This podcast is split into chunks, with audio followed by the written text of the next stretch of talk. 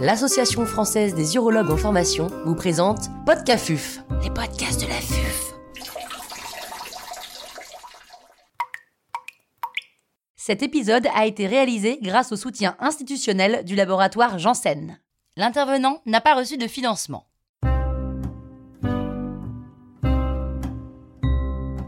La place de la détection précoce dans le cancer de la prostate. Docteur Jean-Baptiste Beauval, chirurgien urologue à la clinique Capio-Croix du Sud à Toulouse, nous fait part de son expertise. Pourquoi parler de détection précoce? Tout simplement parce qu'il s'agit d'un sujet d'actualité, et cela depuis au moins 15 à 20 ans. Tout cela pourquoi? Pour des raisons de questions autour des termes de dépistage, surdiagnostic, surtraitement. Nous y reviendrons, vous verrez, dans un deuxième temps, en définissant chacun de ces termes. Avant cela, je crois qu'il faut revenir aux chiffres, avec des chiffres très importants. Le cancer de la prostate, c'est le plus fréquent des cancers en France, avec 16% des cas incidents de l'ensemble des cancers, ce qui n'est pas rien, et 28% des cas chez l'homme. Le cancer de la prostate se situe en termes de mortalité au troisième rang des décès par cancer chez l'homme, avec une estimation autour de 8500 cas de décès par an dans les années 2015-2016, ce qui fait une incidence un peu inférieure à 9 pour 100 000 habitants. Donc on parle d'un cancer fréquent, avec un nombre élevé de nouveaux cas par an, plus de 50 000 nouveaux cas, et un nombre de décès important, plus de 8 000, même si ce taux de mortalité est en diminution chaque année de 3 à 4% et est plus bas que d'autres cancers. Alors revenons à quelques définitions. Tout d'abord, le dépistage du cancer de la prostate, de quoi s'agit-il? Ben, C'est une mesure de santé publique. Cela consiste à rechercher une maladie de façon systématique dans toute une population asymptomatique. L'objectif de ce dépistage, c'est une réduction de la mortalité spécifique, tout en respectant ou en améliorant la qualité de vie de la population générale. La détection précoce, c'est différent. Ça consiste à rechercher une maladie chez un patient asymptomatique, mais considérée à titre individuel. Cette analyse, elle se, fait en fonction de l'état de santé de l'individu, avec un objectif spécifique qui n'est qu'individuel. Il s'agit d'une pratique médicale qui réalise la synthèse, en fait, de données scientifiques et d'objectifs de santé propres à ce patient. L'absence de dépistage systématique du cancer de la prostate, basé sur le dosage du PSA est dû au risque de surdiagnostic et de surtraitement. Ce dépistage n'est pas recommandé en France, vous le savez bien, et il s'agit d'une détection précoce. En effet, le dépistage expose au risque de surdiagnostic et de traiter des cancers qui n'auraient pas eu d'impact sur la qualité et l'espérance de vie du patient. On parle de surdiagnostic et de surtraitement. Aucune étude actuelle n'a établi, selon les critères de l'OMS, le bénéfice du dépistage du cancer de la prostate pour l'état de santé de la population. La qualité des études portant sur ce dépistage est très discutable et leur méta-analyse ne peut être validée du fait d'une assez grande hétérogénéité et de certaines faiblesses. Cette méta-analyse, elle est très importante, c'est celle de Hens, c'est une Cochrane, publiée en 2014. Elle est basée sur plusieurs essais randomisés, avec euh, finalement 341 000 hommes dans cette étude, et qui ne montre pas de bénéfice de survie spécifique pour le cancer de la prostate.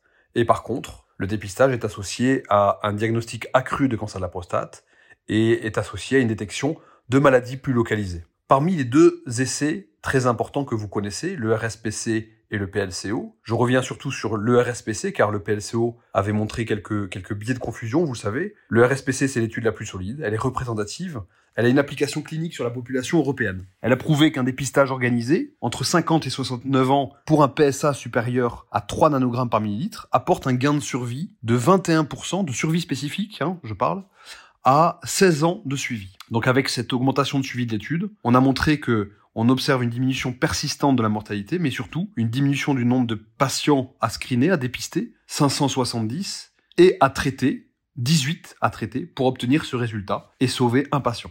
Mais je crois qu'il faut garder à l'esprit cette notion, celle de rappeler que les urologues ont permis finalement, grâce à leur pratique et son adaptation au fil du temps, un recul conjoint de l'incidence et de la mortalité. Je vous rappelle que depuis 2010, l'incidence du cancer de la prostate diminue de 3,5% par an et sa mortalité de 3,7% par an. Ce qui fait que, finalement, la survie nette standardisée des patients a évolué favorablement depuis 1990. Qui dépister C'est une question difficile et importante. Je vous rappelle deux notions pour argumenter ce propos, plus tous les propos que j'ai dit auparavant. Le RSPC, tout d'abord, qui montre une augmentation de la survie maintenue dans le temps chez les patients avec un PSA supérieur à 3 nanogrammes par millilitre.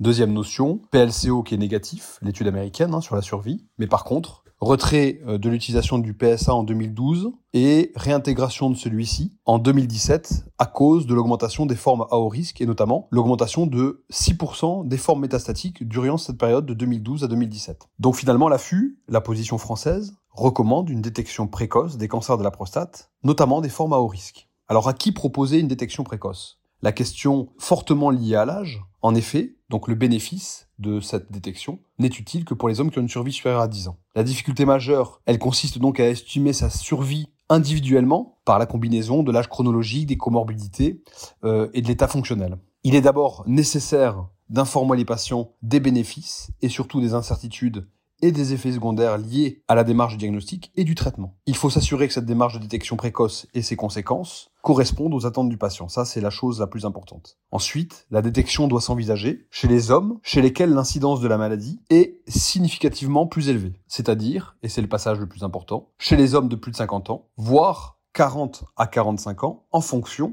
des antécédents familiaux de cancer de la prostate, des origines c'est-à-dire le facteur de risque principal, c'est l'origine africaine ou afro-caribéenne, mais nous allons y revenir.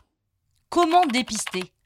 Pour aider le clinicien à personnaliser son diagnostic, vous avez à votre disposition, vous le savez, des nomogrammes et des calculateurs de risque. Ces différents calculateurs, ils ont été proposés au cours des dernières années, et vous les connaissez, il s'agit du PCPT, de l'ERSPC, du 4K score. Ils permettent, ces calculateurs, de déterminer en fait le risque individuel de cancer de la prostate. Et vous le savez, ils sont tous en ligne. Ces calculateurs de risque incluent les marqueurs cliniques et biologiques, toucher rectal, PSA. D'autres utilisent certains nouveaux, biomarqueurs et ils sont utiles euh, dans la décision du clinicien à la réalisation de biopsies en combinant souvent ces résultats à ceux de l'imagerie.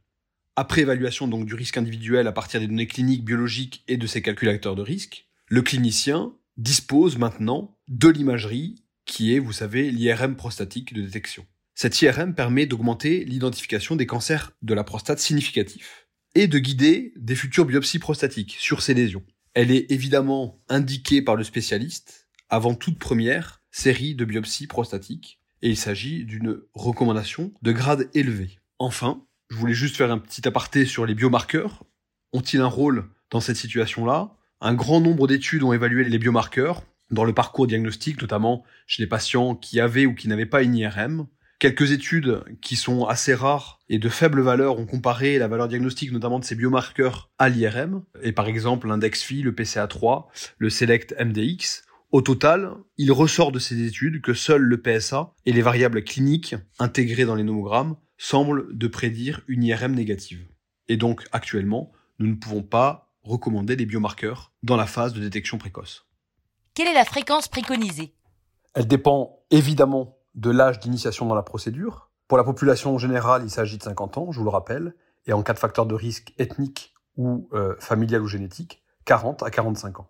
Le conseil est d'interrompre, cette procédure en fonction de l'estimation de la survie et si celle-ci est inférieure à 10 ans, en sachant que les données ne sont pas bonnes au-delà de 70 ans. Si on suit les conseils de l'ERSPC, la surveillance est proposée dans la population générale tous les 2 à 4 ans il n'y a pas d'argument pour une détection annuelle. Par contre, on peut discuter d'une adaptation individuelle de cette fréquence en fonction de la valeur du PSA. Et par exemple, les PSA inférieurs à 1 nanogramme à 40 ans et à 2 nanogrammes à 60 ans sont plutôt euh, protecteurs et réduisent le risque de métastase et de décès. Et une surveillance moins fréquente, tous les 5 à 8 ans, peut être proposée. Dans les cas inverses, et pour les valeurs supérieures à 1 nanogramme à 40 ans ou à 2 nanogrammes à 60 ans, une surveillance peut être proposée tous les 2 à 4 ans.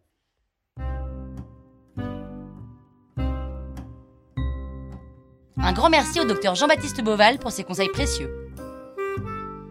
C'était Podcafuf, les podcasts de la